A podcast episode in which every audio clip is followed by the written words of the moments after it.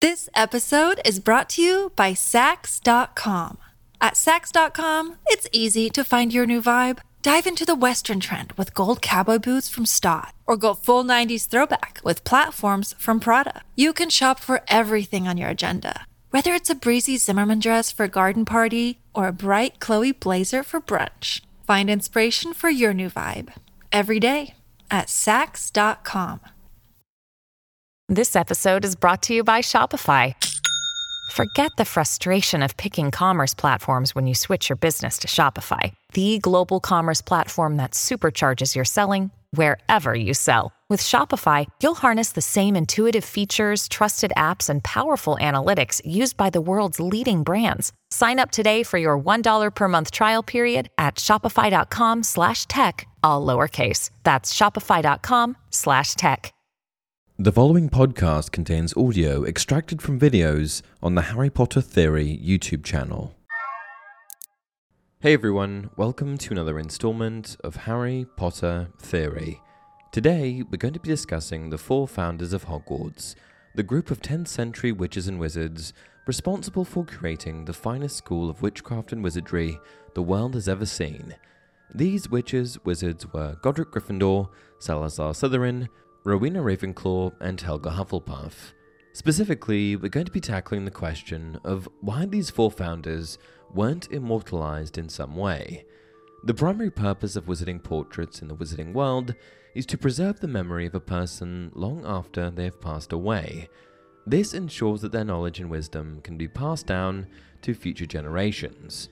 But unlike muggle portraits or photographs, which merely capture a still image, Wizarding portraits can be animated to capture the essence of a person's personality. Often, portraits are enchanted to mimic the behavior and mannerisms of the portrait subject. But there are many different types of portraits and animated images in the wizarding world, so before we move forward any further, I need to quickly summarize each type. This will allow us to decide which type would have fit the founders best. Types of magical imagery Moving photographs are a type of magical photograph that appear to come to life and show a brief snippet of motion. Unlike muggle photographs, which are static and unchanging, moving photographs are enchanted to display a movement or action that's then often repeated over and over again in a loop. This type of photograph can be found throughout the wizarding world, including in the homes of wizarding families, the offices of the Daily Prophet, and even in Hogwarts School of Witchcraft and Wizardry. They are often used as a means of communication or as a way to capture and remember important events or moments in time. One of the most famous examples of moving photographs in the Harry Potter series is the Daily Prophet, which features moving photographs of the news stories and events it covers. These photographs often add an extra layer of depth and detail to the stories they depict, as they show the actions and expressions of the people involved in the events. This type of magical imagery is most similar to what we have in the Muggle world, and is in no way interactive or lively. Regular portraits. The bulk of the portraits in Harry Potter are painted by witch or wizard artists who have used enchantments in their paint to enable their subjects to be able to move and interact with the living. This style of portrait accounts for most of the portraits that hang throughout Hogwarts Castle. It's important to note, however, that most of the portraits hanging around the school are what J.K. Rowling has referred to as two dimensional, meaning they can interact with the living, but only in a very limited way. Regardless, these portraits still have a number of abilities, including the ability to move from frame to frame, even frames that belong to another subject, granting access to secret passageways, and holding surface level conversations. These interactions provide them with the opportunity to make use of the phrases and mannerisms that they were known for while alive. However, they cannot offer quality advice or contribute to in depth conversations. This brings us to our next level of portrait Headmaster's portraits. Headmaster's portraits are far and above the most advanced form of magical imagery. While at first glance they may appear to resemble the aforementioned portraits, the difference is that Headmaster's portraits are much more intelligent able to engage in far more complex conversations and encounters. Essentially, these portraits are capable of complex thought and critical thinking, which makes them appear much more lifelike. According to J.K. Rowling, the type of portrait typically corresponds to the power and abilities of the witch or wizard who was featured in the painting. This suggests that the more powerful a witch or wizard was in life, the more lifelike their portrait stands to be. This would explain why Dumbledore's headmaster portrait is so capable of in depth conversation, advising Severus from his frame well after his death.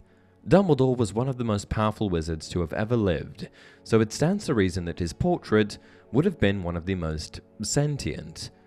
This episode is brought to you by Saks.com. At Saks.com, it's easy to find your new vibe. Dive into the Western trend with gold cowboy boots from Staud, or go full 90s throwback with platforms from Prada. You can shop for everything on your agenda, whether it's a breezy Zimmermann dress for a garden party or a bright Chloe blazer for brunch. Find inspiration for your new vibe every day at Saks.com. When you need mealtime inspiration, it's worth shopping Kroger, where you'll find over 30,000 mouthwatering choices that excite your inner foodie. And no matter what tasty choice you make, you'll enjoy our everyday low prices, plus extra ways to save, like digital coupons worth over $600 each week. You can also save up to $1 off per gallon at the pump with fuel points. More savings and more inspiring flavors make shopping Kroger worth it every time. Kroger, fresh for everyone. Fuel restrictions apply. But there is actually more to it than that. As it turns out, headmasters' portraits are painted well before their deaths, kept away in hidden locations where only their living counterparts are able to interact with them. Subjects would then visit their paintings as often as possible, imparting memories and wisdom onto them, basically teaching the paintings how to be them. Through this process, they are able to become very good representations of these witches and wizards. However, it is also important to remember that they cannot grow or learn from future interactions or events in the same way that someone like a ghost could. Rather, the head teacher portraits are more like the sentient memoir of each professor, able to respond and provide advice to people based on the memories and wisdom imparted onto them before the real witch or wizard died.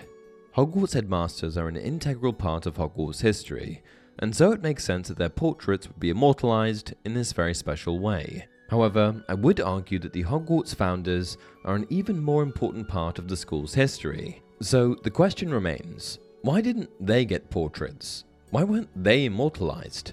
I think the founders' portraits would fit just perfectly at the entrance to each common room, or perhaps even in a row overlooking the Great Hall. It also occurred to me that the portraits of the founders could potentially aid in the sorting ceremony. I've got a few theories. 1.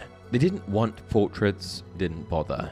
It's entirely possible that, even though they deserve them, the founders of Hogwarts simply didn't want their portraits to be displayed. This could have been for any number of reasons, though I suspect that it could be linked with concerns pertaining to how their legacy may be portrayed by future generations. It's also possible that the founders may have had a disagreement or a falling out before they died, resulting in them not wanting their portraits to be displayed together. It's also just possible that they simply didn't bother making portraits because they had other things to do. These four witches and wizards were focused on establishing the groundwork for the finest institution of witchcraft and wizardry in the world, so I'm sure that they had more than enough on their plates already. 2. They were too humble. This one sort of ties into the last point, and it explores the idea that the founders shied away from portraits due to humbleness. Their names were already on the four Hogwarts houses, so it's entirely possible that the founders may have viewed portraits as a step too far. Perhaps they avoided them as to not appear egotistical or self absorbed. Additionally, I suspect that they may have also been aware of the fact that if their portraits were hanging in the halls, then their presence may have overshadowed the current headmistress or headmaster. 3. They exist in a hidden location. It's entirely possible that the founders' portraits do actually exist, they're just hidden off in some secret compartment within the school. Hogwarts is riddled with secret rooms and chambers, so to me, this idea is not too far fetched. 4. They didn't have the knowledge. Another possibility is that the founders of Hogwarts did not have the same level of magical knowledge as later generations and were unable to create their own portraits. Sure, they were incredibly powerful, but it's entirely possible that the creation of magical portraits is a more recent development. 5. They were destroyed, lost. It's entirely possible that at one time the founders did in fact have their own portraits, but that over the course of time these portraits became damaged or lost.